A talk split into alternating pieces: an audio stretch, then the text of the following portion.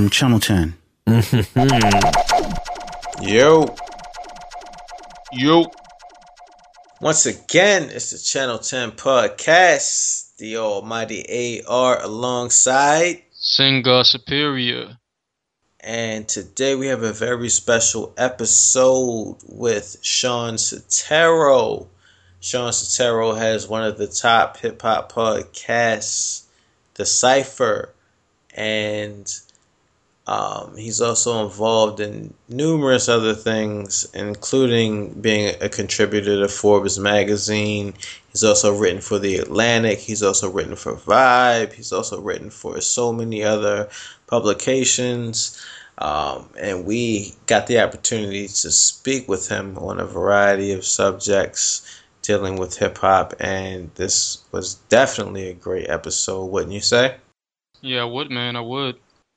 So, um, what are your takeaways from the episode?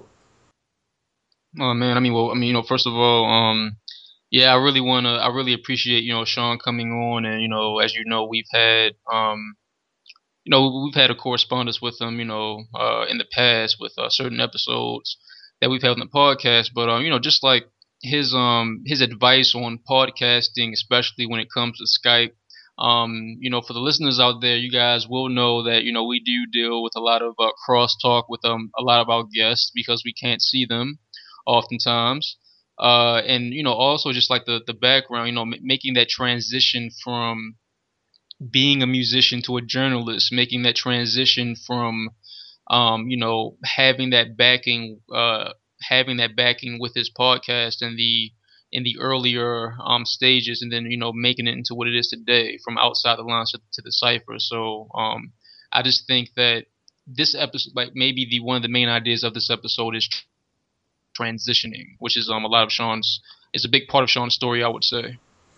Yeah, I mean, you know, starting off, um, I guess if you were to start from his experience going to school at Berklee and you know playing guitar and bass and you know various bands and he's even gone on tour and it's like the way that his career path has gone um, into realms that he never would have realized um, is pretty dope to me. And um, it's definitely something to think about you know in life. You know me being a little bit older um, and being involved in music, and then you know also being involved in podcasting and various things. Um, it's interesting to see how somebody else's career path has taken, you know, various changes um, that they may not have foreseen. So um, this is definitely um, a great conversation. Um, I definitely think that you should stick around and check it out.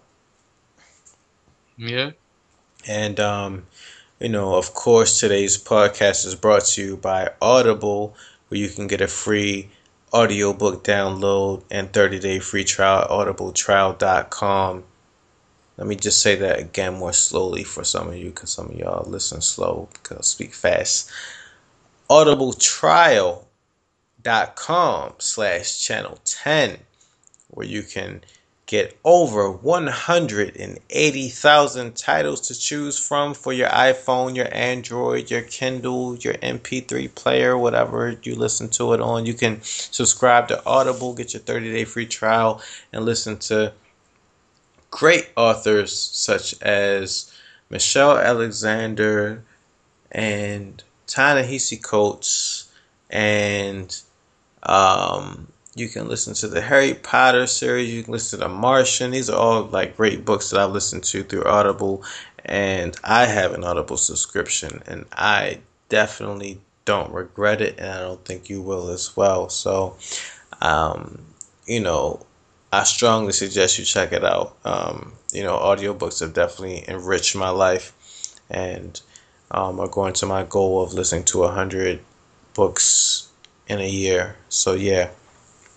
Um, also, you can support the podcast through patreon.com slash channel 10 podcast. That's P A T R E O N dot com slash channel, the number 10, and the word podcast.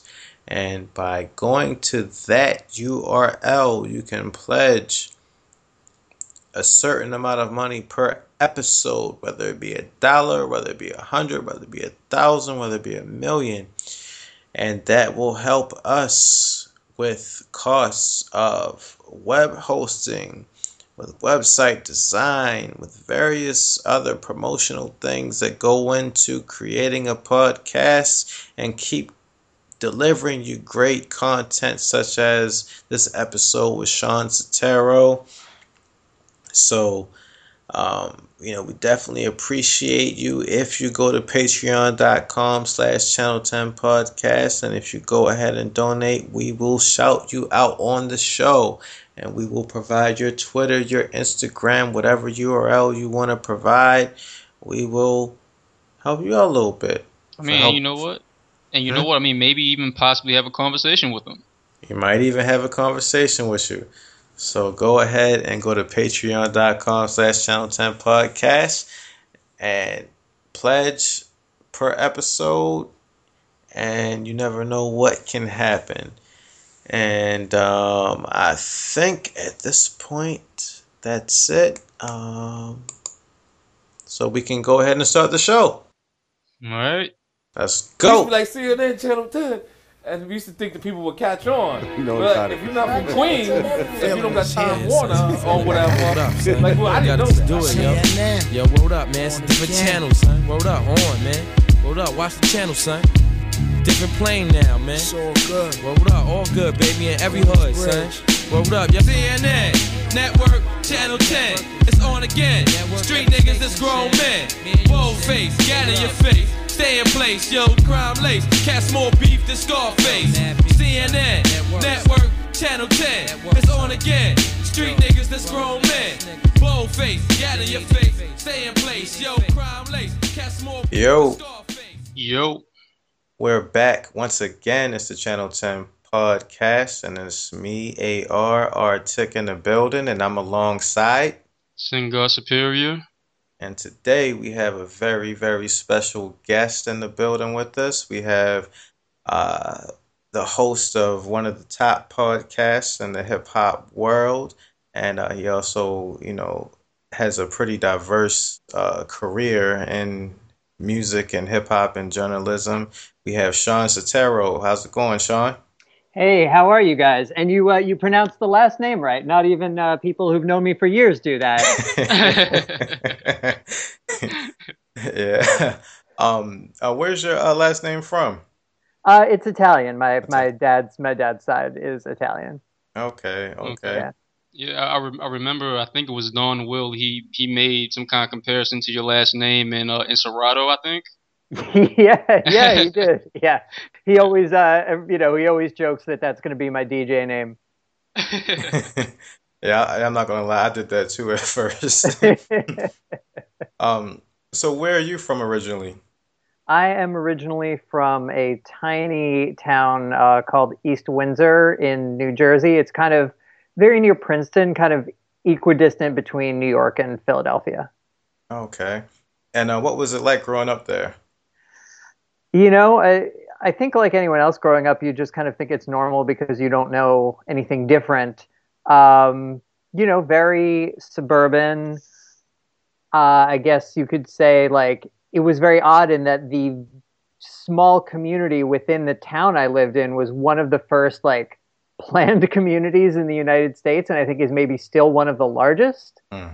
So just you know, uh, the only thing that made that stick out, aside from the very strict restrictions on colors you could paint your house and stuff, mm. was uh, was the fact that it was largely like expat uh, Brooklyn Jews, like people who had left New York City to you know start a family and move to the you know I guess even though it was like an hour over an hour away, it still kind of counted as the suburbs of New York City. Mm.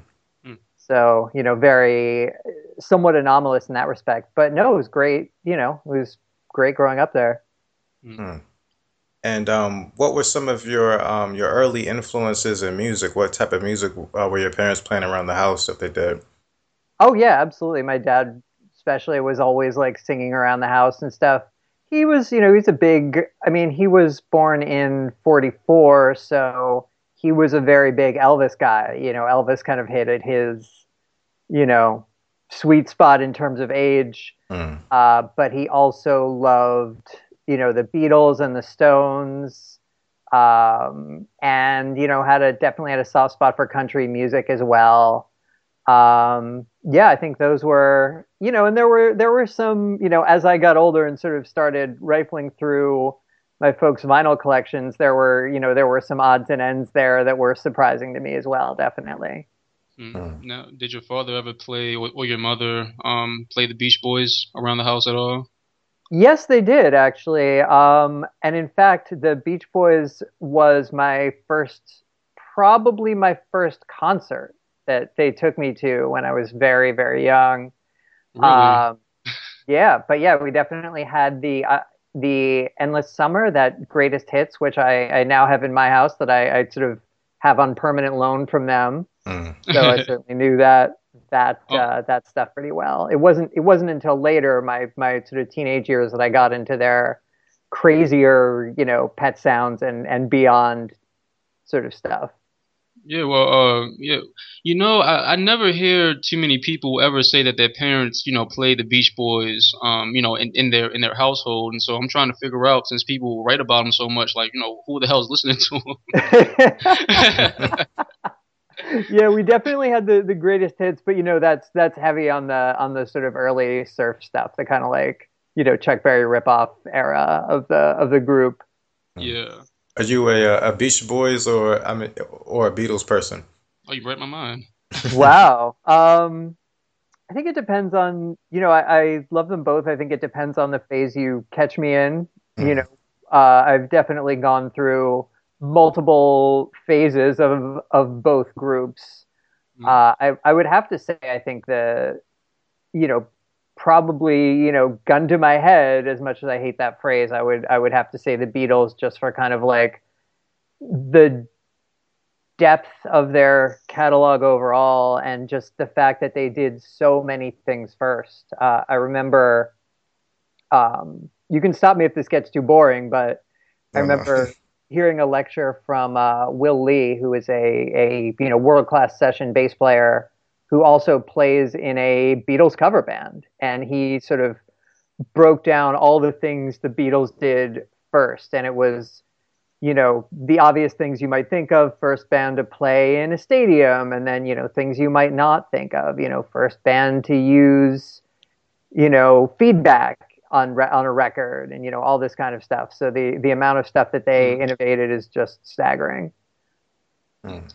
Well, um, I am a I am a pretty big Beach Boys fan, and actually, um, some days ago, me and uh, me and um Artic, we had um a conversation about the many versions of uh of uh and reconstructions of Smile mm-hmm. that um that we had between each other, and I think the way that I always kind of try to explain to other people is that I say that um that the beach that that the Beatles made uh great songs, the Beach Boys made great albums Okay, I can see that. I mean, the thing about Smile that's so interesting is like there I don't think there'll ever be a definitive version. I mean, you know, I, I I can hardly in some ways bring myself to listen to the the version Brian Wilson redid mm-hmm. because it was just made in a different time in a different headspace. You know, it's not it's not definitive no matter I think how much you would like it to be.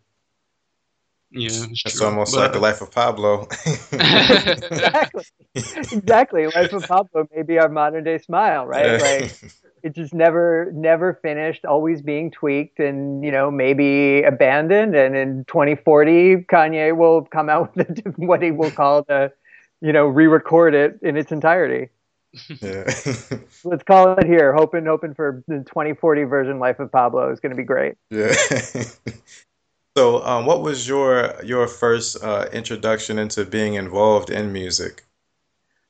Wow, I think you know, just as a kid, I was just you know singing in you know little grammar school choruses and plays and things like that. You know, always, but really, when I was, I guess it was the summer before sixth grade, I started playing guitar, and that was, you know, and I think that would be kind of the real introduction when I sort of really started getting deeply involved. Mm. And you um, you play bass as well. Yeah, I play bass. I, I that is I play that more than guitar. You know, at some point along my journey, uh, I kind of flipped from being a guitarist who could double on bass to the other way around. Hmm. Okay. So, um, and you started uh, playing in bands, correct?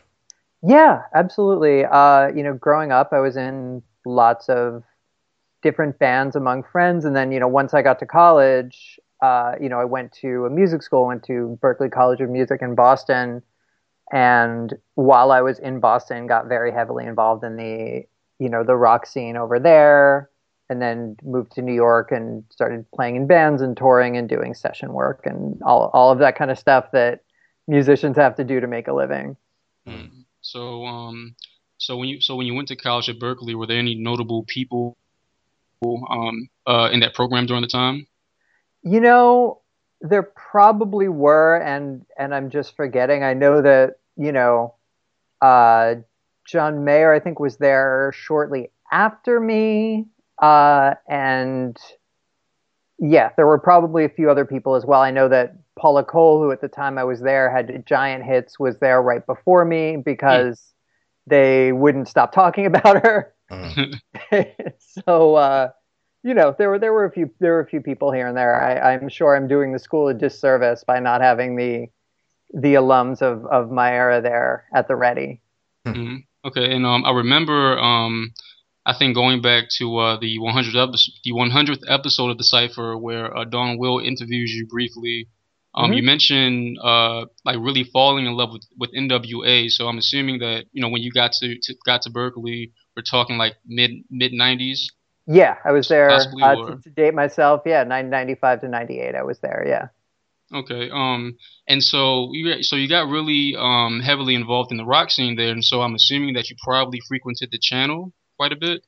The channel died just before I got to town. Oh, okay. Yeah, it it uh, people I knew talked about it fondly, but it was by the time I started going to clubs and stuff, that place was that place was dead. I was kind of there for the last legs of the rat, but when I was there, you know, it was definitely like the Middle East and, and TTs were kind of ruling the roost as far as clubs of that size. Mm. Well, um, and so what was the uh, the hip hop scene like in that area during the time? Well, you know, the hip hop scene was, you know, a lot of shows I remember being at, you know, primarily the Middle East downstairs, which is maybe like a 500 person venue in Cambridge. Mm-hmm. Uh, that was huge. There was a lot of uh, there were a lot of shows there, and that in various places in Boston on Lansdowne Street. It seemed like there were shows were sort of trying to find a home. Um, you know, I remember they would have the annual Super Bowl Sunday freestyle contest every year that came to be a huge deal. And a lot of the shows I remember going to were a lot of the, you know, at that point, underground kind of Def Jux shows and things like that. I remember seeing Mr. Lif, you know, probably a dozen times over the years I was there. Mm. Uh, things like that. Um, what about a Seven L and Esoteric? Yeah, absolutely. They were they were around definitely on a lot of the bills that I saw back then. Mm. Mm. Did you ever try your hand at rapping? Oh no. Oh no. I, I, you know, I, I joke only, only somewhat in jest that the world doesn't need another white rapper.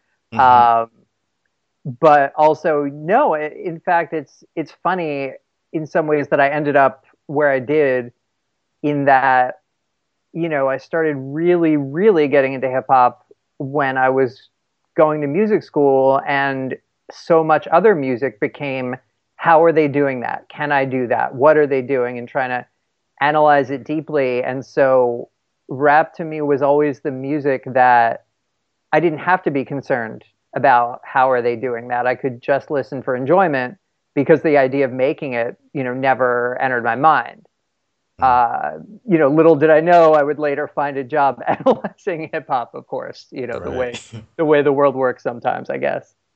Do you feel that um, attending music school um, and the way that they train your ear uh, that it takes away from the enjoyment of music sometimes? Because um, you know, I went to school for um, audio, and you know the way that you know they train you to listen for compression and like how the mics are are during certain recordings and everything.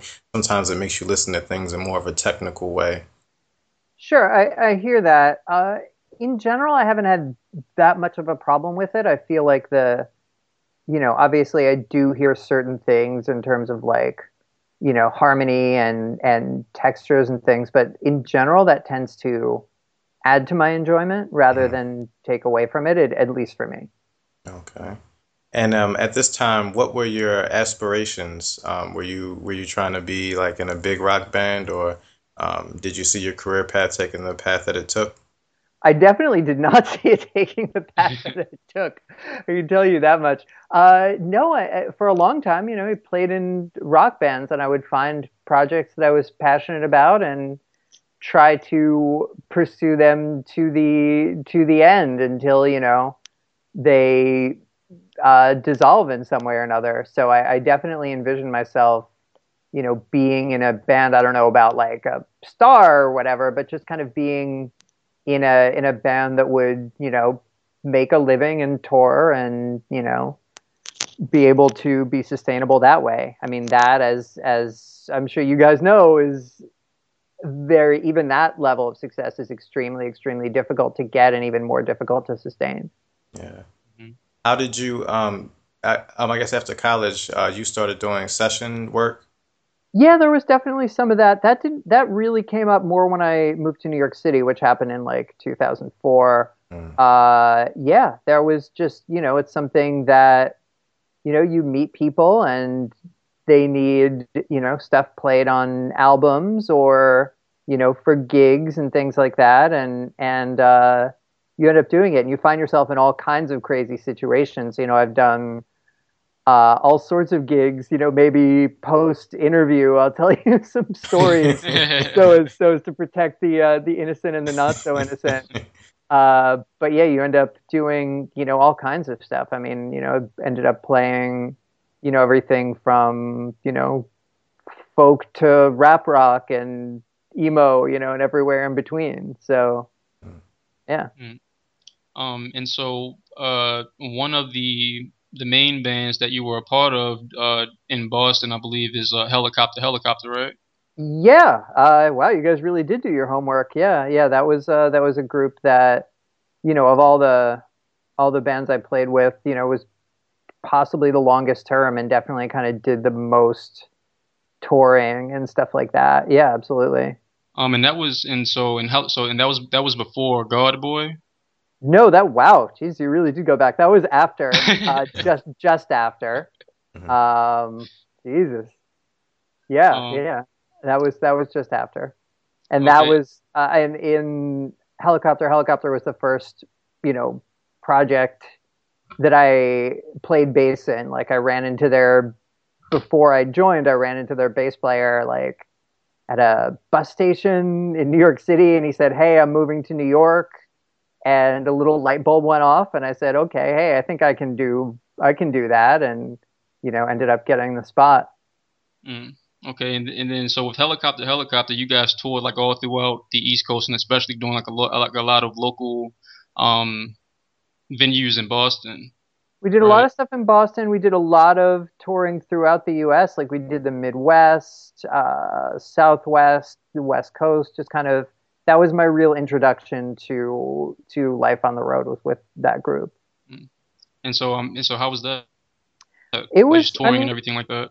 It was great. I, I did that for a long time with a with a bunch of different acts, and I, I loved life on the road. I loved the pace of it. Uh, I loved a lot about the rhythm of it.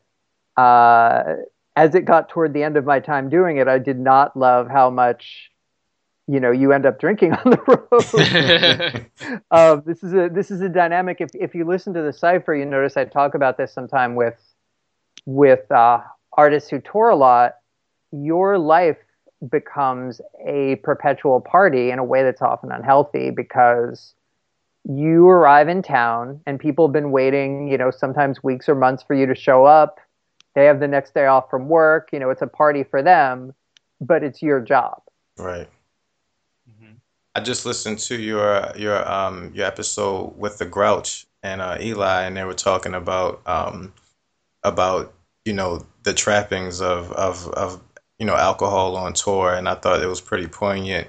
Um, um, I think it was um, I forget which one said it, but basically, um, you know, you know, drinking until stumbling, and then and spending the next day trying to recover to do it all again for you know days in a row.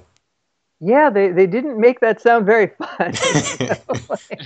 yeah, but I, I know it. I mean, it's it's you know you you don't see it until you are home, mm. and then you start thinking. You know, I remember myself thinking like, oh yeah, normal night. You know, I'll have you know no more than three beers before we play, and then one on stage, and then after you know, then no more than you know on a light night it's you know, two or three after the show. And, you know, by the time you add them all up, you're like, what, how much was I drinking every day? You know, it, it gets, it'll, it'll sneak up on you like that. Mm. Wow. That's crazy. Mm-hmm. Do you still, um, do you still, you know, drink from time to time or? Occasionally, but it is, it is cut down very, very significantly from those days. So, um, after, after the tour life, um, uh, what was next for you? Well, you know, in the middle of all of that, mm. uh, Rap Genius kind of came up. Mm. Uh, I was not touring as much as I was teaching at that point, uh, teaching and, and doing session work and kind of getting settled in, in New York City. And, you know, Rap Genius kind of came up and, and, you know, I did that initially. It was a hobby that seemed to take up every waking moment for a while and then uh, it became a part-time job in you know not not that much time in the scheme of things and then eventually for a while a full-time job mm-hmm. and and this is when and and so you stumbled across rap genius around the time when you were uh, making annotated notes of jay-z lyrics for your girlfriend that was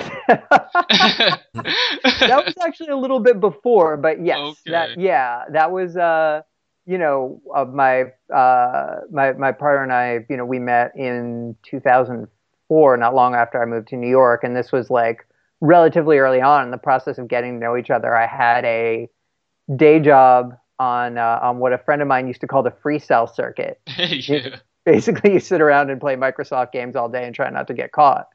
Um, and so I had plenty of free time, and we, you know, were talking about hip hop and talking about Jay, and yeah, and I did that story that I recounted in the in the interview with Don Will, and yeah, and then I stumbled across a, a website, you know, a few years later that did literally the same thing, and and it felt like, you know, someone took my brain and put it on a computer. Mm. Now, did you get involved um, before or after the the uh, big investment that that Rap Genius received? Well before. Uh, when I started, it was literally just the founders and people they knew in college. I was the first person they didn't know personally to get involved with the site. Hmm. Are they uh, cool people? How was it working with them? I mean, you know, in the early days, I wouldn't, despite, you know, living in New York, I wouldn't see them in person that much. You know, we would get together for you know the occasional party or birthday celebration or you know occasional meeting things like that. But it was very much like working remote but communicating you know all the time via email. Hmm. and um you know when it became a full-time job um that's when uh, your podcast first started correct? Yeah it was right around then. Uh it was the yeah those were those sort of started around the same time. I would have to kind of go back and check the calendar to see which came first. But yeah, the the podcast came in 2012, which is you know right right around that time. Um, and that was kind of a supplement to the other work I was doing at Rap Genius. I thought it was like you know a way to talk to people I wanted to talk to within the mission of the site, which was you know talking about their work, but do something beyond breaking stuff down line by line. Uh, although I should be I should be perfectly clear that that mission was somewhat accidental. You know, the how it started was you know I just had a conversation that was originally going to be broken down line by line, but the whole thing proved really compelling, and so you know ended up making a podcast out of out of this entire conversation, which was never the original intent. Mm. And was that with uh, Jean Grae? That was with Jean, yeah. Okay, and um, I guess uh, as it uh, progressed, um, I guess you never probably thought that you would ever be doing a podcast. Were you into podcasts before that?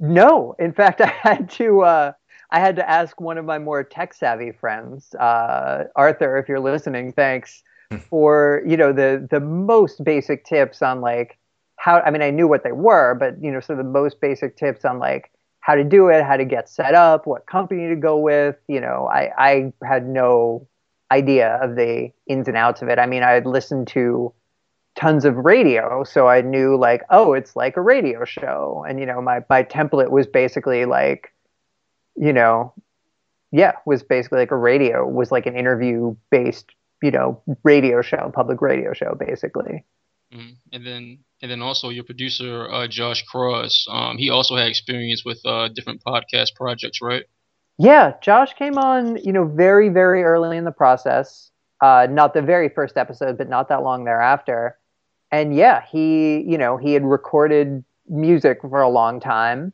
you know, as a, you know, as a musician and stuff, and then also got involved in podcasting. Um, you know, he has a podcast that he produces. Uh, he is a stay-at-home father, so he has a, a show called Modern Dads, a Modern Dads podcast that he produces, and he has been working on for a long time.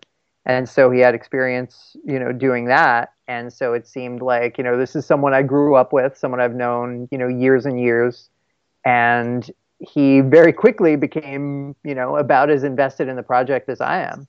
Hmm. And um, I and I must ask this question: um, What's up with the Hamlet themed cover of Walk on the Wild Side? oh man, you're checking the checking the the, the dark web here. Um, yeah, no, that was uh, Josh mentioned that on the bio as a joke. That was uh, it's true though. I mean, that was something we did in in a high school for a high school English class. Um, I forget what the actual assignment was, but somehow, you know, somehow we turned, you know, make some something about Hamlet into into that. Hmm, I mean, well, you know, I, I, can, I can, I guess I can kind of see that with, uh, with "Walk on the Wild Side," the, the, the lyrics and all. But uh, yeah, it's one of my favorite songs, so I was pretty curious about that yeah, I'm, I'm sure we rewrote the lyrics very poorly. so, um, I guess uh, during your podcast journey, um, you know, um, have you been able to develop relationships with any of the artists who you've uh, interviewed? Yes, absolutely. Uh, both, you know, the artists and and some of the other people as well who aren't artists but you know play other roles. Absolutely um, you know, some of them not, you know, with a lot of them, you know, they come in and do the interview and I will, you know, interact with them periodically and it's friendly, but there, sure, there are a few who have become, who have become like friends in the, in IRL, I guess, for lack of a better term. Oh. yeah. And, um, you know, from your first uh, episodes, um, um, up until now, what would you say are some of like the uh, the uh, tips and tricks that you've learned um, throughout your podcast journey? Wow, that is a great question. I, I think, you know, as silly as it sounds, one thing I've learned is that if something is interesting to me, it is likely to be interesting to other people. Mm. Uh, my method, such as it is, to prepare for an interview is just ingest a lot of stuff and see what of all of that sticks out for me. Mm. Uh, it's you know may sound selfish or whatever, but I've found that it leads to good interviews. Mm. Uh, is to just kind of go through a mass of things that the subject has been involved in, you know, what, whatever it is, uh, you know, songs they've done, books they've written, interviews they've given, and just I, I, don't even really have a word for what it is, but find you know something interesting that sticks out and kind of go from there. Uh, the other thing is, you know, stay close to the microphone. now, um, now when you when you have guests, are you are you always familiar with them, or sometimes is it just like you know you're completely learning about everything that they've done for the first time? Oh, you're saying when I after I decide to have them on the show, right? Like right. Before, okay. Uh, it is you know it's a mix. Uh, so, you know, oftentimes I'll know about them uh, or know of them or, you know, have at least some knowledge of what they do and who they are. but you know, often, you know, almost every time in researching a show, I learned something, whether it's, you know, listening to someone's whole catalog when I was only familiar maybe with their name or with a few guest appearances, or, you know, finding out the the hidden juvenilia of, you know, someone like Phonte or something where I knew a lot of his work but didn't know, you know, the the hidden secret album he did in 2000 before anyone knew him. Yeah, that was that was crazy. I, I'm I'm have to go check that out. um, uh, a um, I would say probably one of my most favorite interviews, um, episodes on the cipher was uh, uh, the uh, Jake One episode, and it's it's so in depth about you know the the culture, the hip hop culture of um, I believe Ohio and stuff like that, and I'm just curious to know like how long did it take you to um to prepare for that interview, or did you just kind of like know certain things just from just reading in general. I, I mean, I knew some stuff of Jake ones, you know, a, a lot of the uh, Rhymesayers stuff, but no, I, I, just kind of like, I don't know if I could say an exact number of hours, but I re- I prepared for it until I ran out of time, basically. Mm. You know, I prepared for it until the day before when I finally had to sit down and go through my 25 pages of notes and turn them into questions somehow. Mm. Mm-hmm. You know, but yeah, that one in particular, because his discography was so broad, I really, you know, with producers, I will try really hard to go through, you know, as close to everything they've done as I can, time permitting. And with him, you know, especially some of the early stuff, you know, I, I, found that super interesting because I wasn't familiar with a lot of the stuff he had done, you know, early on in Seattle or whatever. So it was, yes, yeah, you know, it was, yeah, it was good to go back and and hear that and say, well, how does that relate to what he would do later, and how did he grow stylistically? Mm-hmm. What are some of your uh, your your favorite interviews that you've done? You know, people always ask this, and and I should have some stock answer ready, mm-hmm. uh, but you know there there are so many that have been really incredible moments. I think you know the one the very first one with Jean Grae stands out because of its unexpected nature. You know, I was a huge fan. I had never met her. I didn't know what to expect. And the fact that the conversation was so great and the, the fact that she seemed so grateful to be asked questions about her work uh, really showed me that I was onto something, and that made that episode really special. Um, I always mention the one with Abiodun Oyewole of The Last Poets, just because that one was just so epic. You know, it was 50 years of history, you know, uh, just going through everything from, you know, him moving to Harlem and starting the last poets to you know getting arrested and spending time in prison just all sorts of crazy stuff and and kind of his take on various movements in in you know basically black art and music uh, you know from someone of, of that kind of stature like to spend an afternoon hearing that stuff that was incredible mm. uh, Nas, you know, getting to be part of an interview with Nas at, you know, at South by Southwest talking about Illmatic. Mm-hmm. Um, you know, I would say definitely the 45 King.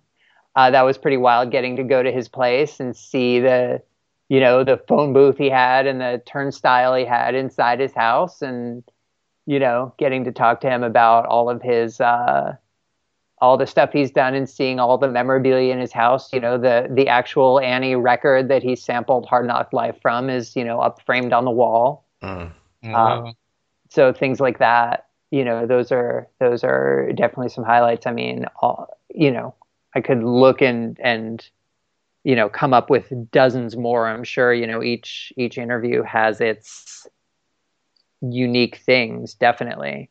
Mm. Yeah, uh, I would uh, I would say another one um is the, uh, your your uh, interview with uh, Gabriel Roth.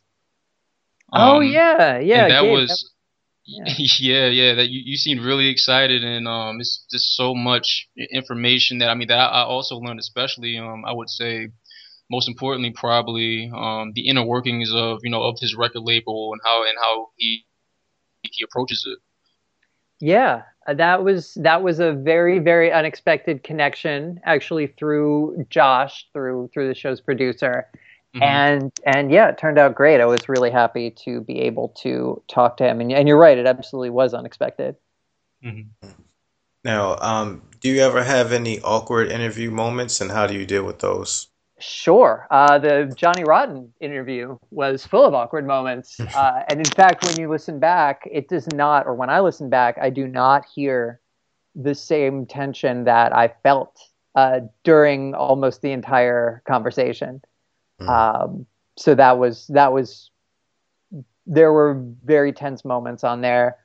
Uh, you know, I mean, he, that's kind of his thing, right? It's been his thing for 40 years to be a little difficult. So, yeah, you know, I wouldn't, I, I shouldn't be surprised. So, yeah, if you listen back, you know, you'll you'll hear some tense moments in there. There was there was some other stuff, you know, sort of before the interview, nothing too bad, but just you know, he we had a bunch of people in there because a lot of people wanted to meet him and take pictures and stuff, and you know, uh, so the atmosphere was maybe a little you know the room is maybe a little more crowded than he would have liked and things like that um, yeah i mean there have definitely been you know a handful of, of moments you know you what happens more often is someone talks about something and then you get the phone call the next day mm. where they say oh you know hey i said this but and those are those are always uh, those are always difficult as are situations where you know person A says something and then you know you get a call from person B who says, "Well, that's not how it went down. How could you tell your listeners that?" and things like that. I think that happens more than you know actual tense interview moments, although those definitely, you know, those definitely occur as well. Mm. Now, your episodes, uh, the editing is so detailed. Um, the way you drop in clips and have kind of annotations throughout the interview. Um, I guess almost like an audio form of Rap Genius. Um, how much editing and how long does that take? And what's the editing process like for the, for uh, each interview that you do? You know, that is largely largely Josh is doing, you know, he and I kind of go back and forth about like who spends more time on each episode, you know, me researching or him editing. And, you know, it's probably neck and neck. Mm. Uh, he is fantastic and extremely detail oriented. Uh, you know, we're texting back and forth constantly all day about the smallest minutia of the show that no one will ever, ever hear uh, except us. You know, no one would ever notice uh, you know, I will go through uh, and listen to the unedited interview and make my initial notes of, you know, hey, I cough here. Hey, it'd be great to put in these 10 seconds of this song over here. And, uh, you know, and kind of give him that as a skeleton. Mm-hmm. And he will take it from there and turn it into, you know, the end result. Hmm. Is there a, uh, is there, um, a story behind the opening uh, uh, beat to uh, to the cipher? You know, oh, the where it just we use the different poles, the the Brand Nubian and and Redman and all that. Uh, well, um, well, yeah, well, actually, I, did, I didn't even think about that. Yeah, I mean, yeah, like that as well as the uh, the beat that comes in by is it Fifty Seven Ghosts? Uh, yeah, yeah, yeah. Forty Two Ghosts. Yeah, oh, that yeah, is. Ghosts. I I cannot reveal Forty Two Ghosts' identity. It is top secret, although I do know it. Uh, okay. 42 Ghosts is a is a pseudonym for a producer uh, who wishes to remain anonymous. But under the 42 Ghost name, there is other music. So I that you know that has been put out under that name. So I encourage you to check that out. Mm. Okay. Uh, but yeah, I met you know that person uh, and you know knew that they were a producer, and I was looking for new theme music and approached him or her and they said uh, they said great and sent me a couple beats and this was the you know the one to me that that was the best that fit kind of you know kept things moving you know was interesting but also not enough to distract you from me narrating over it mm. now um uh, now was there a um like a difficulty from making that transition from outside the lines to um cipher at all? Yeah, I mean, we took we ended up taking a few weeks off and making you know making some best of shows, making some quick best of shows, and and taking some time off to revamp afterwards. Uh, a lot of the difficulties were just technical, you know, choosing a new name, you know, getting a getting a logo, switching the name on iTunes, getting a new website, getting all of the sort of social media that goes along with that. So, you know, mm-hmm. those are some of the difficulties. Um, some of the good things about it was it enabled me to make the show closer to what I sort of always envisioned it. Like in my head, I, I always had this idea for adding song clips and things like that. And for a variety of reasons, when it was outside the lines, uh, I couldn't do that. You know, there were time restrictions. I didn't have as good a grasp on uh, fair use issues, all all kinds of things. So, mm-hmm. you know, but uh, mostly it was kind of a time crunch. And, and so, you know, and then once we revamped it, it was like, okay, well, I can actually make this a show that I always wanted it to be all along. Mm-hmm. And that was a question that I had. Um, do you ever have any issues with iTunes with the uh, show clips that you uh, have, the music clips? I, I do not. Uh, although you know, hopefully, hopefully, no one at iTunes is listening. no, and I, I believe strongly that this is fair use. Uh, I have never had any issues with any of the artists or people we've had on the show using any, you know, using of the excerpts. They're all thrilled. Many of them, as if you're regular listeners, I'm sure you know, many of them, in fact, provide me with rare or hard to find uh, or unreleased material to use on the show. Um, you know, stuff that they made as teenagers or before they blew up or that's out of print or whatever, or under a different name or, or anything. You know, we've had plenty of examples of that of people, you know, handing that to me to want, you know, to use on the show. But yeah, I believe very strongly that it's fair use. You know, we only use excerpts and they're illustrative. It is in no way a substitute for hearing the full song. Right. Mm-hmm.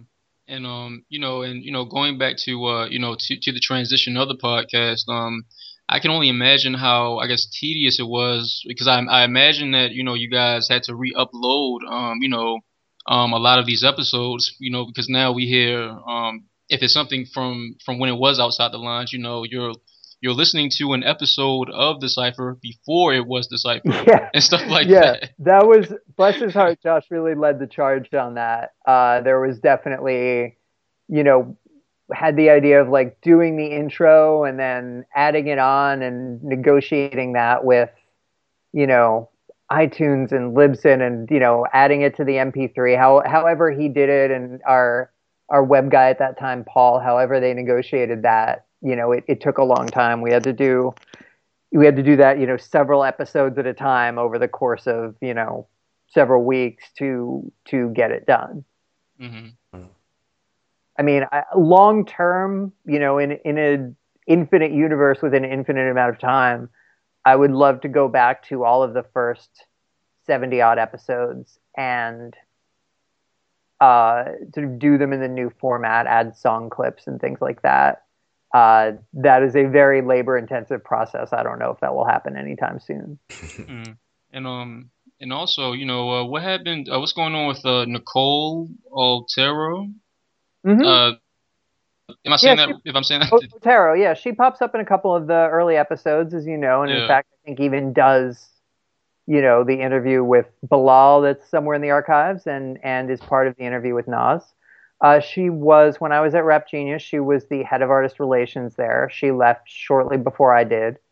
Uh, she is out in California doing amazing things with uh, video, working with directors and things like that.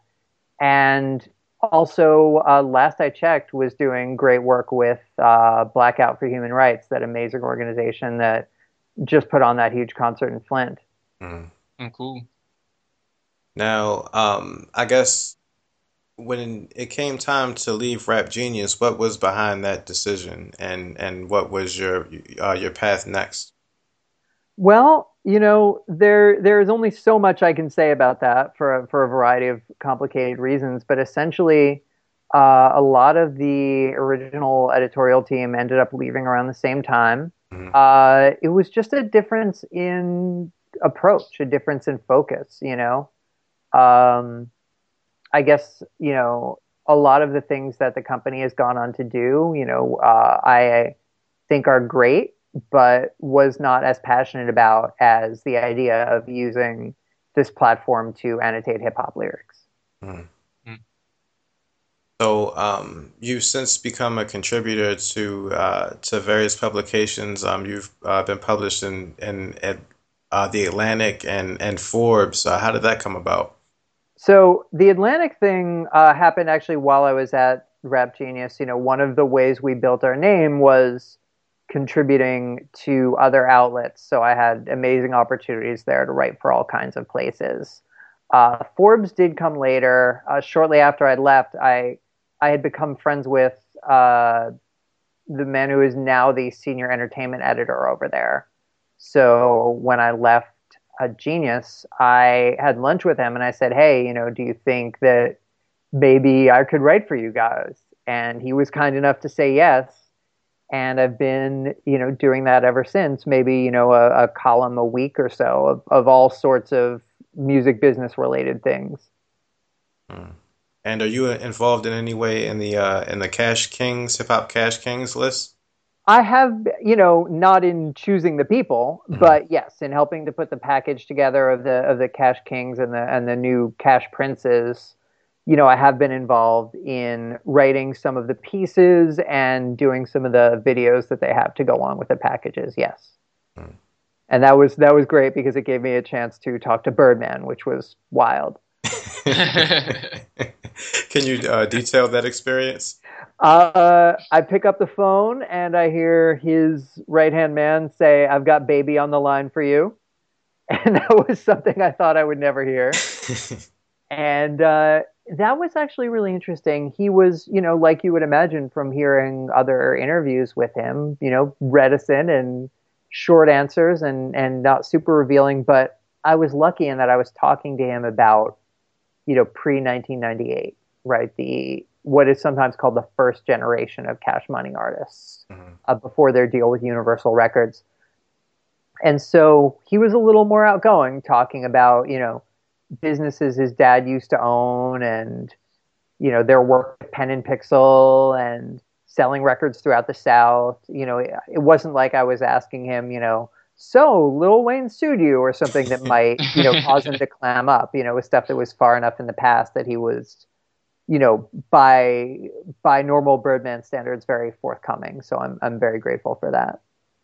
Now, speaking, um, you know, I guess on uh, like a label such as Cash Money, especially during that time, I saw that you said um, in an interview about how I guess the new internet age kind of um, eliminates the regional differences in um, hip hop music, um, and I was wondering um, you know how you feel about that now, and if you still can pinpoint any type of regional sounds that are coming up, or if it's all just one uh, kind of mishmash of people just using different styles.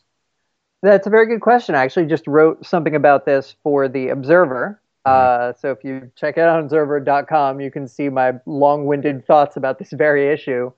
Uh, essentially, you know, it, it seems like there are you know things that are recognizable as regional styles, but they are a lot more mixed up. Mm. You know, you will hear a group from Atlanta like Migos using a flow like that triplet flow that is associated with Memphis. You know, you will hear um, you know, a rapper from Canada, use, you know, Drake using chopped and screwed styles that are associated with Houston. Uh, so it seems like the individual bits of styles are there, but, you know, they are mixed up. Now, what what region of style do you kind of gravitate towards the most? Well, it depends on my mood. Uh, you know, I love bounce. Uh, so you know, it was obviously from New Orleans. Mm-hmm. Um, really love that. But there is also so much Houston music uh, that I love. I, I am not by any means an expert on the on the sort of chopped and screwed side of things, but the more sort of like Rap-A-Lot and Z-Ro and and uh, K-Rino and and those people, uh, you know, and Face and whomever, I, I absolutely love. Hmm. That's uh, interesting because you know, um, especially you know, coming from the Northeast, I guess, you know, especially when I was coming up, I used to have a bias, uh, you know, and I didn't really listen to too much of that stuff. And then going back when I'm older, I'm like, wow, like there's like a lot of musicianship and a lot of things that I kind of missed, um, you know, in in certain places like Houston and um, even like some of the early Atlanta music and and different places like that. Oh, absolutely. Yeah. I mean, I, you know, definitely love, you know, Shy D and all that kind of like early, you know, early 90s Atlanta based stuff, definitely. And then, you know, obviously where it went after that with, with uh, the Dungeon family and all their affiliates was, you know, was incredible. And, and like you said, very, very musical. Now, do you still play at all? I do sometimes, yeah. Uh, I actually just played, did a session, uh, an album with a friend just a few weeks ago. So occasionally, if it's right? Yeah, yeah. Oh wow, Jesus! Look at you, really, really going deep here. Yes, Scott, uh, my friend Scott Stein, who is a wonderful uh, songwriter and uh, and pianist. I uh, did an album with him that is forthcoming. I believe he's putting the finishing touches on it right now. Um, so occasionally, yeah, if there are people I've worked with in the past uh, who ask me, I will do stuff, but you know, far far less frequent now than it used to be. Hmm. And um, I see that you've also um, had uh, speaking engagements at at uh, various universities and at the Schomburg. And um, I was wondering what what uh, you know you usually talk about during your speaking engagements. It depends. You know, sometimes they will be themed. Uh, you know, different I've done things that were panels, so obviously there's there's topics there. Um, the most recent one, which was at the Clive Davis Institute at NYU, uh, Dan Charnas, former guest of the Cipher, asked me to come in and talk about sound alikes. Uh, you know, the the records that are you know versions of hit songs done by you know essentially no name artists that are meant to sound exactly like the original version. Mm. Uh, I wrote a long article about that last year for Cuepoint uh, that Dan edited. And so, you know, he obviously knew I wrote about it. So he asked me in to lecture about that. So I got to talk about that for a while. Mm. Now, um, I know that Dan is involved in in um, in television work. Have you done any television or film work?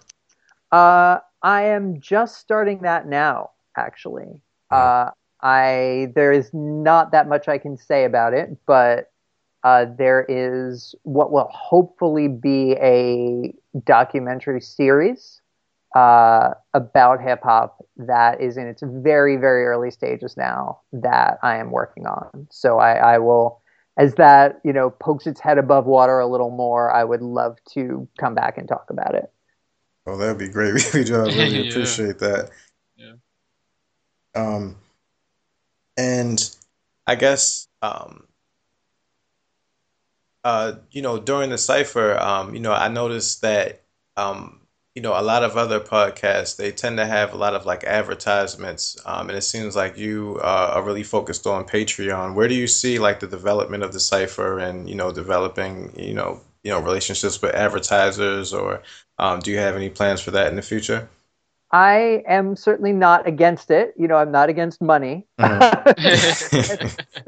the cipher takes a lot of time and a lot of effort on on you know all of our parts. Uh, mm-hmm. The the you know uh, Josh and I and Aziza, who's been a, a, doing a fantastic job interning with us. Uh, I would love to have resources to make all that time worth everyone's while. You know, no one's time is free. Uh, I'm not against it. It hasn't happened yet. I am definitely open. If any prospective advertisers are listening, you know, me up. Uh, but you know, I also enjoy at this point the freedom of not having to think about, you know, uh, you know, sponsors are in theory buying the show as it is, but you know, they're. I know that nothing's ever that simple. Right. And uh, and so I enjoy not having to worry about, you know, content or you know, what if someone makes a joke about audiobooks? Well, I have to take it out if Audible gets mad or whatever, you know, any anything like that. Right. But um, I do see that you know, I guess your your labor of love has has at least resulted in uh, uh, critical acclaim. Uh, how does it feel being recognized by uh, various publications and other you know podcasters as well for the work that you've been doing? It's great. Uh, I love it. It it means a lot that people get it because you know 99% of the time the show is something that exists in you know on my computer and in texts between me and Josh and in you know frantic emails trying to book people and uh, and you know listening to the interview for the fifth time trying to figure out if this edit sounds funny or not mm-hmm. so it is really really good to see that the end result is appreciated uh, you know i think that it's you know not to not to you know come off as as you know uh, I don't know arrogant or whatever, but I, I think it is a really really good show. I think it's unique, and I think it. My hope for it is to continue to serve essentially an, an archival function. You know that the the show as a whole can provide you know a piece of you know an oral history of of hip hop culture. You know, I by no means am I saying it's definitive. It is a small piece, but I think it it can it is serving that function, and and so to see that recognized and to see that people like the individual pieces that makes me really happy. Uh, and I, and I love especially hearing you know people say, "Oh, I, I never heard them talk about that." You know, in in preparation for the shows, I read and listen to a lot of interviews, so I know how repetitive they are, mm. and I know how difficult it is to break out of that and ask something new. And so, you know, getting told that, you know, people recognize that is is very fulfilling. Now, with a lot of your uh, interviews, um, I know that you do a lot. Um, you do some uh, via Skype, and you do some uh, via person as well, right? Yeah. And so, um, you know, what are the pros and cons of each? Well, surprisingly, uh, oftentimes the pros of Skype include sound quality. In mm. that, if someone does, you know, end-to-end recording, which I, I, should have offered to do for you guys, my apologies, I, I wasn't thinking. Uh, the results sound-wise often will be better than if you are in a room with somebody. Mm-hmm. Um, and the other advantage of Skype, of course, is that it enables you to talk to people when you can't be in the same physical place. Right. You know, if, if an artist just isn't going to be in New York for months for whatever reason, or maybe ever, uh, it's great to have the option of talking to someone wherever they are, you know, Europe or California or Hawaii or, you know, wherever in the world they may be. Uh, you can still have the same conversation. So those are the advantages of Skype. The disadvantage um, is just you know there there is something to being in the same room with someone and being able to see their eyes. Uh, in Skype, you know, there tends to be sometimes a little more crosstalk because you know you can't. It's harder to get a sense of when a person is finished speaking if you can't see them, you can't pick up on the in-person, you know, verbal and physical cues, you know, that you get when you are in a in a room with someone. Mm-hmm. Yeah, tell us about it. right. right. Um, and um, I was just curious. Um, to know, you know, what your experience was like uh, uh, dealing with uh, Sean Price during your interview with him. Um, you know, um, I just listened to your interview with uh, Rusty Juxx, and it just, you know, made me think. Um, you know, not everybody was lucky enough to get to to be you know in the same room as someone such as Sean Price. And and uh, what were your reflections on it now? It was incredible. Just it was so funny. Uh, you know, essentially, I, I, I don't remember if I talked on on air about this, but essentially, you know, what you heard on my Sean Price episode is what happened. You know, he came in, we asked him to break down lyrics. He did. He kept us all in stitches for several hours. He mm-hmm. even did, you know, agreed to do an impromptu comedy skit that is, you know, buried somewhere in the in the nether regions of YouTube now. Um, you know, just based on some something funny he said. He said something funny, and and one of the guys who was there was like, "Hey, can we tape that? Can you say that again?" And he was totally game. Um, kept us all in stitches the whole time, and then at a certain point, just said, "Okay, that's it. I'm tired," and got up and walked out. so perfect, you know, in in some ways, you know, from from everything I've heard from people who knew him better than I did the quintessential Sean Price experience. Mm. I can imagine. Um, and I guess um, I'm curious to know what what music you're listening to now. Well, what am I listening to right now? A lot of it is, you know, a lot of what I listen to is just research for the show, honestly. Mm-hmm. You know, that definitely takes up a lot of listening time. Uh, so, you know, coming up for the you know for the Phonte show was you know a lot of Little Brother, a lot of Foreign Exchange, mm-hmm. um, a lot of different things like that. Um, there, what have I been listening to lately? You know, definitely trying to get a handle on the new Kanye record. Yeah. Um, I have to shout out uh, my friend AG the Coroner just put out a new album the other day that is great. Mm. Um, so yeah, those are those are definitely some of the things, and a lot of Brand Nubian. I have been, you know, just discovered somehow that uh, an album of stuff uh, called the Now Rule Files that was stuff that they did around the time of their first album, but that for one reason or another didn't make the record. Mm and I had no idea that this existed. I'm sure it was released years ago, and I just somehow it escaped me. Um, but yeah, been enjoying that. Also, Cambatta, who I just interviewed today, who's an upcoming guest, uh, has a new record out called DMT uh, that is fantastic. Mm. Mm. I have to uh, to check that out. I've never heard of uh, Cambatta. Yeah. And um, I guess um, I've seen you know, you asked this question, or um, I've seen other people ask this question of you before, but um, if you had to have a top five or so MCs, uh, what would be on your list? Oh man, that this this question, good, wow. Uh, you know, again, I should I should have a I should have a pat, you know, cute, sort of funny answer for this, but uh, I would have to say, you know, Jay would be up there mm-hmm. uh, Jay Z. Just something about, you know, in addition to whatever you can say about his flow, about, you know, and anything you want to say about, you know, his his lyrics, his puns, anything like that.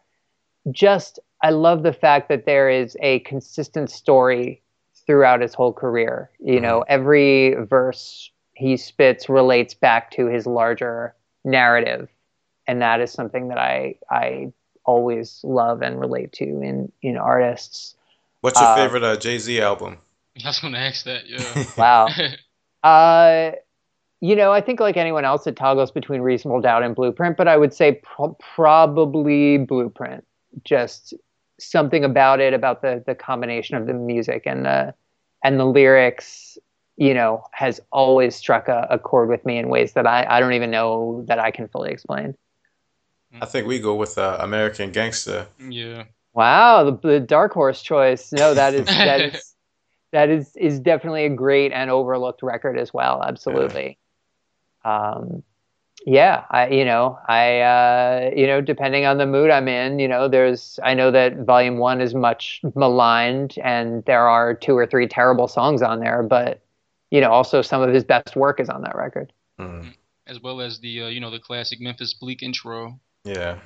Yeah. Oh, so for for Volume Two, yeah, absolutely. Oh, volume two. Absolutely. Oh, okay. Yeah, yeah, yeah. Oh, yeah, that's you know that is one of the best things Bleek ever did. no shots, no shots. Oh man, I'm one of the biggest Memphis Bleek fans in the world. Yeah, yeah, we we actually both are. Yeah. oh wow. Okay, nice. Okay. Uh, but uh, who else is on your list? wow. Okay. Um, so Jay, uh, I would say uh, Eminem is up there. Um, you know, I don't mess with much of his stuff past Encore, honestly, but those first the you know the first three albums I think for me are are just so seminal that you know and honestly even now you know he will I'm still always curious as to what he's going to do. Yeah. You know, and there's still always always mind-blowing stuff. Um I think that I would put uh Rakim up there mm-hmm. Uh, for influence, for you know the power of his voice, for his content. Um, yeah, I mean, what you know, what can you say about him that hasn't been said? You know, he kind of invented the modern way of rapping. You know, there's kind of like a before and after Rakim in a lot of ways. Mm-hmm. Um, Big, uh, just because Big did everything well. You know, there are a lot of artists who do one or two things particularly well, but he was well rounded in, in a way that is almost inhuman. Uh, you know, the you know, the party songs and the storytelling and the, you know, sort of more hardcore rapping and you know whatever like anything any type of song you want to mention uh, he did it amazingly well and that is so so so rare. So he definitely belongs there. I only got one more slot huh? You're killing me over here. I feel like uh, i feel like i'm being very new york centric. Um, you know so let me let me see if I can I can widen widen the scope a little bit here. Um, you know, I I might have to say um, Z-Ro from Houston. Uh, mm-hmm. Just something about his, you know, emotion and his power is like so so uh, moving to me. Mm-hmm and I think you know I he's like you know I I always think of him as like you know and this this may be um, you know blasphemous for some but I always feel he's like Tupac but better. Mm. He has that kind of like raw emotion thing Pac Pac had, but to me it's sort of in some ways even more affecting and and more sort of honed. That's interesting because um, I remember when I first heard Freddie Gibbs, I kind of got that same feeling. I know you're you're a Freddie Gibbs fan as well. Absolutely, yeah. Yeah. So, but uh, yeah, yeah, I mess with Z-Ro too, um, especially the way he can kind of harmonize as well as as as you know flow. Oh yeah, absolutely. Yeah, he can sing. That's the other thing. Yeah. yeah right. Um, yeah, and I, I'm sure there are 83 people I forgot uh, and you know they make me sound like an idiot, and I, I will be kicking myself tomorrow and saying emails of like I meant what I meant to say was, but you know that's as good a as good a top five as any. You know, I think it, it depends on it depends on when you catch me.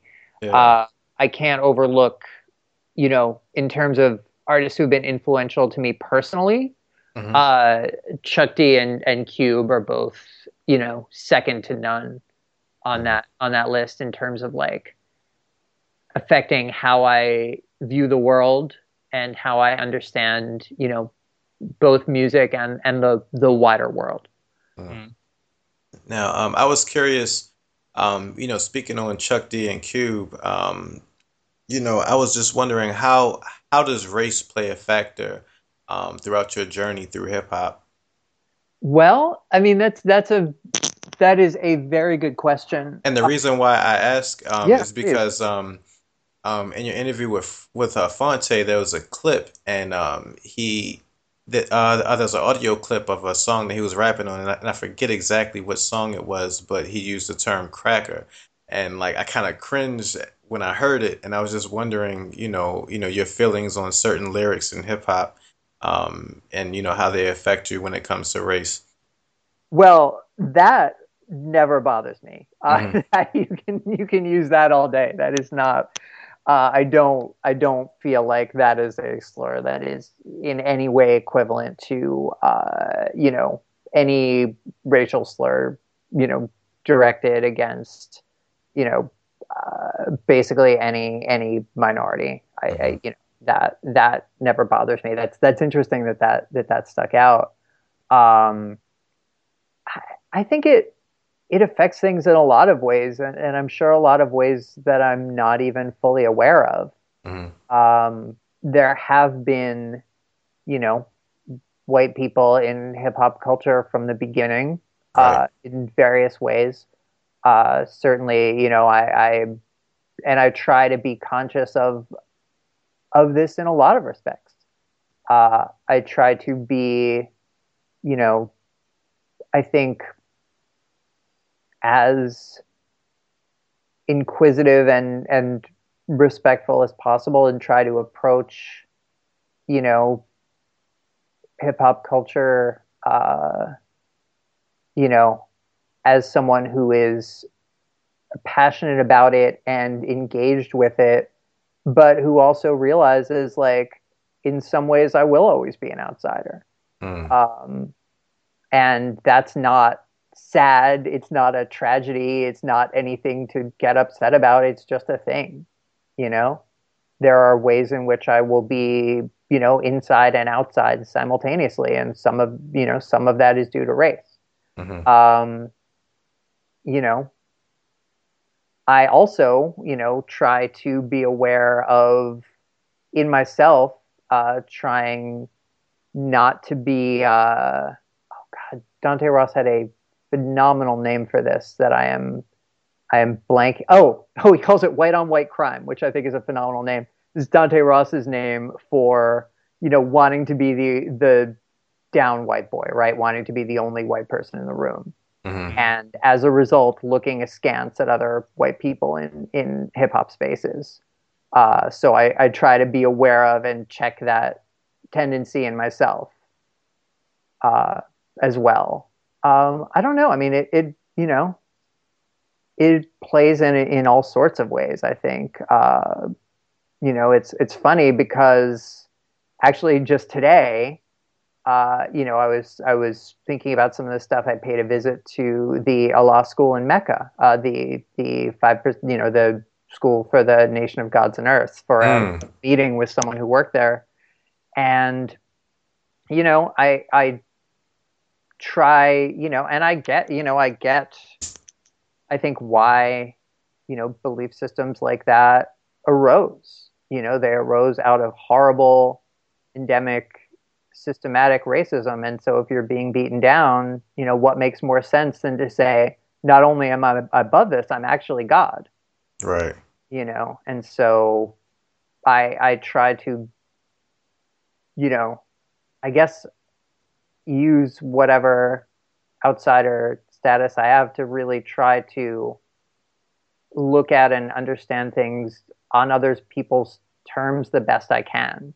Mm. Um, I don't know, I'm feeling a little a little muddled in, in my answer, so that's kind of the best, you know, the best I can do. I guess it's it's omnipresent, and I I don't try to, you know, certainly can't hide that I'm white talking about black music and a black art form uh, but I try to be, you know, respectful and aware of that every step of the way. I mean, I think that sometimes um, being an outsider looking in is just as important as an inside looking out because it's it sometimes can be two different perspectives and you know if you're only focusing on one sometimes you miss um, what the other view might be. So I think that what you do is definitely important, um, especially you know you know coming from an outsider view because it you don't necessarily have room to assume, so you ask all the questions. You know. Okay, well, thank you. I, I hope that I hope that that's the, that that's the case. I think I think so. Yeah, I mean, I, I think you're right. I think there is like, you know, yeah, I think there is room for that that kind of that kind of perspective. Absolutely. I know, Sin, you had a question about the Schomburg. Oh yeah, yeah, um, yeah. So um, I did a uh, like a summer institute at the Schomburg in like 2012, and um, I remember there was a uh, some event that they had that involved Dougie Fresh and a whole bunch of um other hip hop um, uh, I guess legends, and um, I was curious to know uh, you know, what your talk was um that that you were a part of when you were there um Sure. That was that was a panel with the with the founders of Rap Genius. So that was like mm. I believe it was a you know a panel about like hip hop and technology. I would have to kind of go back to the the flyer to see exactly what it was about. But yeah, that was I was part of a panel there with with the founders kind of talking about yeah, talking about hip hop and technology, talking about at that point the, you know, what was at that point Rap Genius and you know what it did and and its promise. Mm, and uh, what, what year was that? This must have been probably around that time, I would guess. I don't. It wasn't part of the event you're talking about, mm-hmm. but it must have been, you know, 20, 2013, maybe somewhere around there. Oh, God, man, I, I just miss all the good stuff. um, and I, I, do have another question since you know you were in Boston for quite a, for quite a while. Um, you know, me and uh, and Arctic, we tend to kind of go back and forth in certain ways about 7L and esoteric. And mm-hmm. um, I, I, know that uh, you know Arctic, he's a he's a fan of like um the uh the Czarface project with uh, them and Inspectah Deck, and um I I was really impressed by 7L solo work from 2007. You know, from Ego Clapper, um his project, his that mixtape that he had with uh, Esoteric versus Gary Numan, and then the one that um, esoteric, esoteric versus Japan, and I was curious to know, um, you know, since you were in that region during that time, and assuming that you've listened to it, um, what are your thoughts on like those three projects well, and like 7L's output during that time? I, I have to say I'm not familiar with those mixtapes. I, mean, I, I, had left I had left Boston by like 2004, uh-huh. uh, so I was not as in you know as in the scene at that point. Um, I love Czarface. I love the new record. Um, I think it's really awesome, and just the whole concept, the the CD, the way it's sent out with the with the comic up to you know with the fake, you know, the sort of fake ads and everything. Like everything is so cohesive and so beautiful. Like they did a really really good job with Czarface. I, I look forward to more stuff by them. Mm-hmm. Yeah, I'm. You know, I'm. um I'm well. We're both big Wu Tang fans, and you know, Inspectah Deck to me, he's he's one of the most underrated MCs ever, and a lot of times, um, I think this happens with a lot of rappers from the quote unquote '90s golden age, and even the '80s golden age. Uh, you, you know, when they come out with new music, a lot of times it's it's kind of doesn't fit and sometimes when you hear Inspectah Deck, especially on like newer Wu Tang songs, he sounds kind of old. I don't want to say that, but he sounds kind of old. But on the Czarface, he sounds uh, rejuvenated a little bit to me. yeah, absolutely. Well, I mean, those the the modern Wu Tang albums, "A Better Tomorrow" and whatever, like they, I actually got to sit down with some of the Wu Tang guys, like during the press run for that album, mm-hmm. and. Uh, it was interesting, you know, like how some of them didn't know the song titles, you know, some of the guys didn't care, you know what I mean? Like it was, it, it seemed uh, like not everyone in the clan was fully invested in, you know, in yeah. some of the more recent records. Yeah, that goes to um, a conversation that we had recently. Um, I think uh, Sen, he was talking about, um, he saw an article recently about how Wu Tang they were on tour in Australia and, and they all got together and recorded in the studio for a couple of hours. And, um, you know, everybody seemed pretty pleased with the output. And I said something like, um, like, yeah, until they get the songs back and they hear the beats have been changed. right. and part of the verses have been cut out and stuff like that. right, absolutely. Yeah, what was what was 16 bars is now 2 or whatever. Yeah, absolutely. Yeah. Um and I was curious to know um out of out of your favorite rappers, um how many have you met and have been able to have conversations with? I have met a lot of my favorite rappers, which is incredible to me. Uh, you know, uh, Jean Grae was, you know, the very first person on the podcast has long been a, a favorite of mine. You know, uh, me not putting her in the top five was just a, you know, an oversight. If you'd asked me two minutes later, she would, she would well be there. She has been there before. Mm. Uh, and other, you know, other times people ask me, you know, drunken dinner table conversations and such. Um, um, so you know her getting you know met Nas. Um, gosh, so yeah, so so many. Uh, Sage Francis, who I really love. Okay, like, yeah. Murs, like I'm trying to think of the ones who I was kind of like most excited. Oh, Boots Riley. Boots mm-hmm. is mm-hmm. another person who could be in my top five. Absolutely. Um, so meeting him was crazy. I brought him so much stuff to autograph when I met him. you know, rare CD, his first album on cassette, you know, all kinds of crazy stuff. Mm. Uh, yeah, you know, so that uh, so definitely there have been a, a, lot of people I really love to have gotten to talk to either either in person or you know via Skype or whatever. Mm-hmm. Uh, or or sometimes over the phone for you know other other pieces, things like that. Mm-hmm. So no, have you ever? Oh. At this point, there's probably been more that I haven't that I you know probably fewer that I haven't met than I than I have. I guess I guess you would say, mm-hmm. which is no. an incredible position to be in. Now, have you ever met uh, Chuck D or uh, Flavor Flav or any um anyone from the uh wow I can't can't the, their production team I can't I'm a, uh, at a loss words tonight. Yeah. Uh, oh my god. I met Professor Griff briefly, probably about ten years ago. I'm sure he doesn't remember. Uh, but that is about it. I've been in the same room as as those guys, mm-hmm. but never uh, never met them. Mm. Yeah, it's interesting. Like sometimes I found throughout my journey through hip hop, sometimes you're in the same room with somebody and it's like um, it's it's really interesting. Like I like I can think of the one time I was starstruck, and that was when I was in the same room as Jay Z. and it's funny because um, you know Jay Z, you, you know I definitely respect. I don't I don't know if I'd put him necessarily in my top five, but you know he's might be in the top ten. But um, um, has there ever been a point when you've been starstruck or like really nervous interviewing someone or um, nervous to like speak or meet to some or uh, meet someone?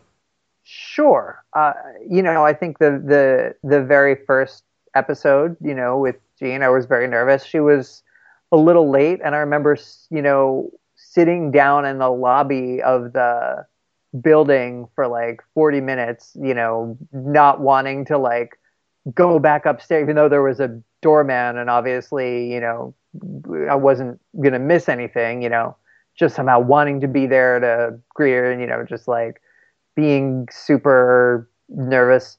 Um, you know, Nas was another one. Uh, more more recently, that was, gosh, uh, spring uh, two years ago, I guess. Mm. Um, you know, having him come through and and you know having that be such a crazy thing because it was in this tiny tiny house in Austin, you know, in front of a very very small audience. Him doing a Q and A.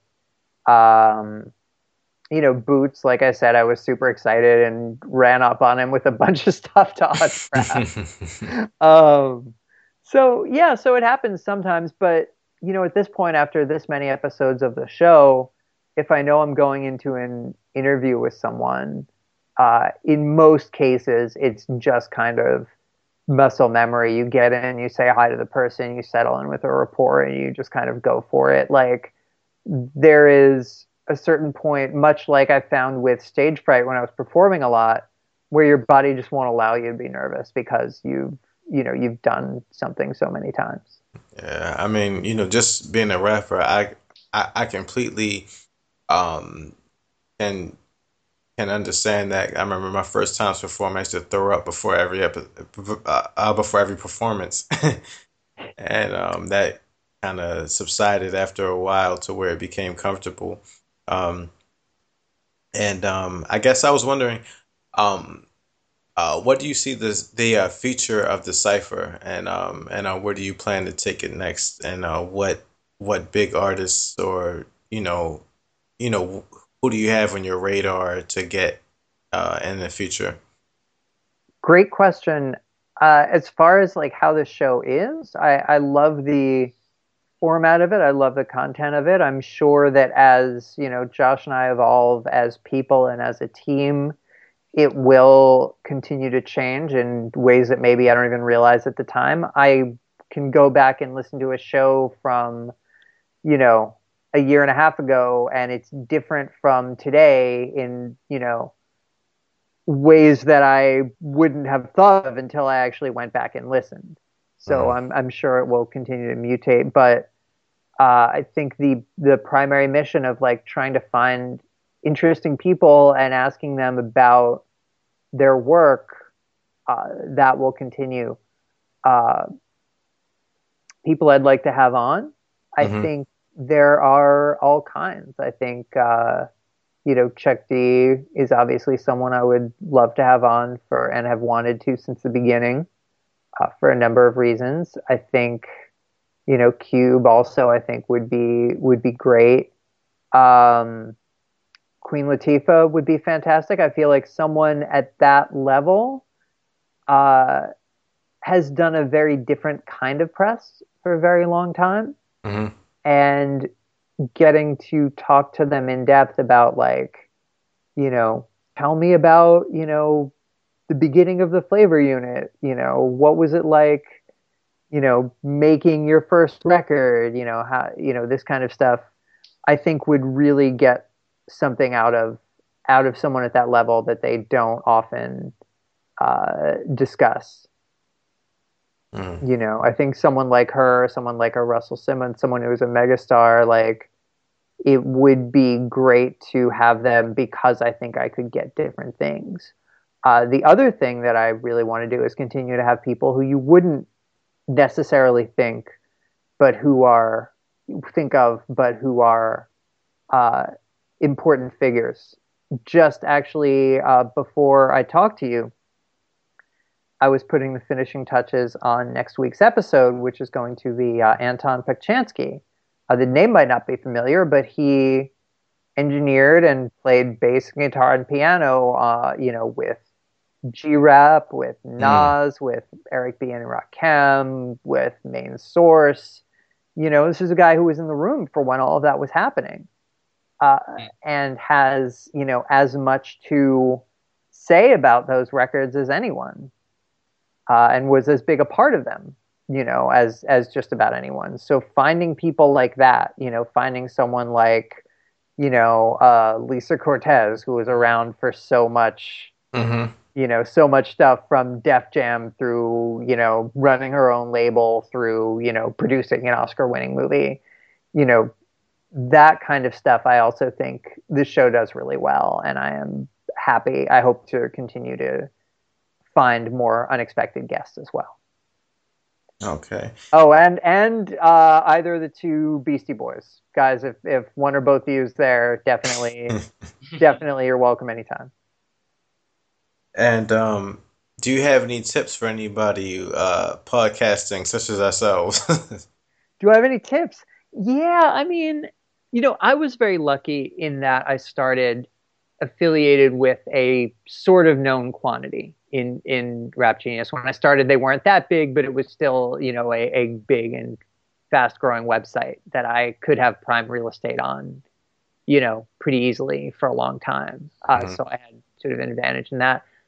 The thing I would say is just, you know, what I said earlier. If something's interesting to you, uh, it will be interesting to someone else. You know, try to follow you know i guess think about what do you do when no one else is looking like what do you actually do in your spare time mm. uh, you know and let that kind of be your guide as to what your interests are and have that be the thing you want to talk about um, also you know the the technical side of stuff will come uh, as you get deeper into it.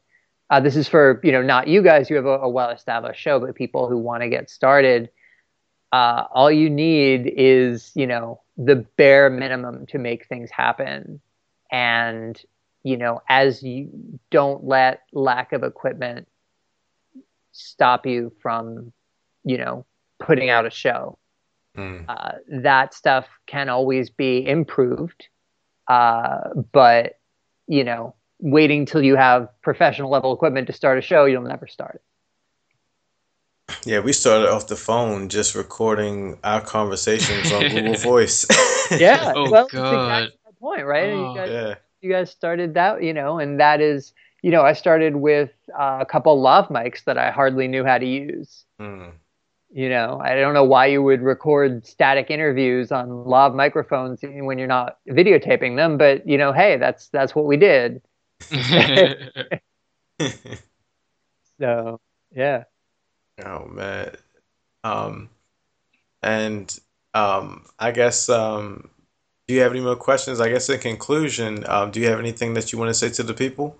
Yeah, uh, check out the Cipher. It's at the Cipher with an I, uh, theciphershow.com. You can find us on Twitter, Facebook, Instagram, Tumblr at the Cipher Show. We have an extensive back catalog uh, at theciphershow.com slash archive mm-hmm. that has interviews with basically all kinds of people that you've either heard of or should have heard of and, and will find fascinating once you talk to them. Uh, so, and just, you know, follow me personally on Twitter at same old Shawn, S H A W N, like, like Shawn Corey Carter. Uh, and, oh. yeah, exactly. And find out, you know, find out what I'm up to and, you know, latest articles and, you know, various trouble I get myself into. And, uh, and thank you guys for having me. This was, this was great. Oh, we definitely oh, appreciate having you on. This was a great yeah. episode. I really appreciate it. Of course, it's, this was this was a pleasure. No yeah. doubt. Uh, so once again, this is the Channel 10 podcast, channel10podcast.com. Log on. You can reach all our social media through there. We're definitely going to add the cipher to the blog roll, and you can check out all the back catalog there. And um, if no one else has any um, thing else to say, we're out. Peace. All right. Thanks Peace. so much, guys. No doubt. Right. Peace. Take care. feeling is here. Yeah, son, you feel it, man. What up, son? You gotta just do it, yo. Yo, what up, man? It's a different channel, son. What up? On, man. What up? Watch the channel, son. Different plane now, man. It's all good. What up? All good, baby, in every hood, son. What up, yo? CNN. Network, Channel 10, it's on again. Street niggas, it's grown men. Bold face, gat in your face. Stay in place, yo, crime lace. Cast more beef than Scarface. CNN, Network, Channel 10, it's on again. Street niggas, that's grown men. Bold face, gat in your face. Stay in place, yo, crime lace. Cast more beef.